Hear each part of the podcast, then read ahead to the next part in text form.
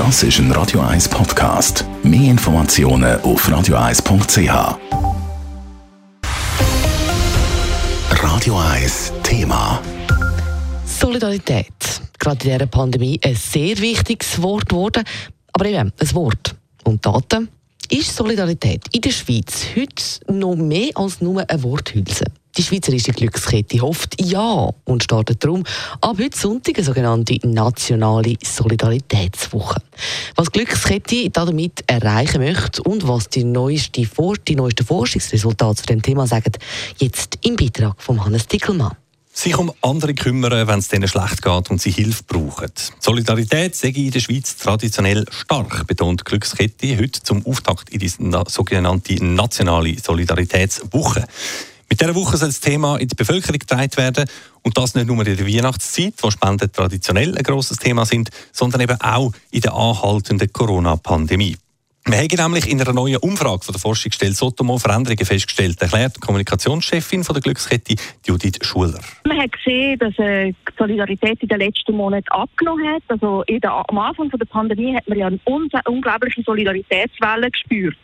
Und eben während der letzten Monate hat die eher abgenommen. Also 38 Prozent der Schweizer Bevölkerung ist der Meinung, ähm, dass wir jetzt weniger solidarisch sind als vor der Pandemie. Und nur 17 Prozent sehen eigentlich eine positive Veränderung. Da ging es für Glückskette natürlich darum, Gegensteuer zu geben, so die Judith Schuler. Und nötig, sage ich das interessanterweise vor allem da bei uns in der deutschen Schweiz. Was uns besonders erstaunt hat, ist, dass die Deutschschweiz viel stärker abgenommen hat als im Rest der Schweiz. Also in der Deutschschweiz sind sogar 43 Prozent der Bevölkerung der Meinung, dass man weniger solidarisch ist als vor der Pandemie. Wobei man das mit der Solidarität natürlich auch differenzieren müsste, gibt Glückskette Kommunikationschefin zu bedenken. So gibt zwar die Hilfe für Leute, die man nicht direkt mit ihnen zu tun hat, wie erwähnt, tendenziell abgenommen. Aber gerade im privaten Bereich beobachten wir eher das Gegenteil dass die Solidarität im persönlichen Umfeld stark zugenommen hat. Also die Leute haben wirklich das Gefühl, im persönlichen Umfeld, das heißt mit der Familie und auch in der Nachbarschaft, ist man solidarischer und das ist bis jetzt geblieben.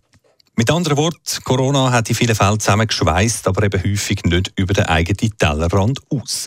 Und so soll dann die nationale Solidaritätswoche, die heute startet und bis zum nächsten Freitag dauert, die Herzen und ja, auch das Portemonnaie wieder öffnen. Höhepunkt sagt der nationale Sammeltag am Freitag, 17. Dezember, sagt Judith Schuler. Da sammeln wir unter anderem für Kinder und Jugendliche, die in der Schweiz Probleme bei der beruflichen und sozialen Integration haben. Es ist natürlich während Corona noch schwieriger besonders diesen ähm, Kindern und Jugendlichen werden wir jetzt auch helfen. Weltweit geht es vor allem auch um Bildungsprojekte. Das heisst, Bildung hat stark gelitten während Corona. Viele Schulen haben müssen schliessen. Kinder haben den Anschluss an die Bildung äh, verpasst. Und da werden wir wirklich versuchen, wieder einen Anschubshilfe zu geben. Dass bei dieser Anschubhilfe viele mitmachen, das ist die Hoffnung der Glückskette. Und so stellt sie heute neben der Erkenntnis, dass die Solidarität während Corona eher ein bisschen zurückgegangen ist, eben auch noch ein zweites Umfrageresultat in den Raum. Und zwar, dass laut Erhebung 80 Prozent von allen Befragten im folgenden Satz zugestimmt haben, wer anderen etwas Gutes tut, ist nachher auch selber glücklicher. Hannes Dickelmann, Radio 1. Radio 1 Thema. Jederzeit zum Nachlesen als Podcast auf radio1.ch.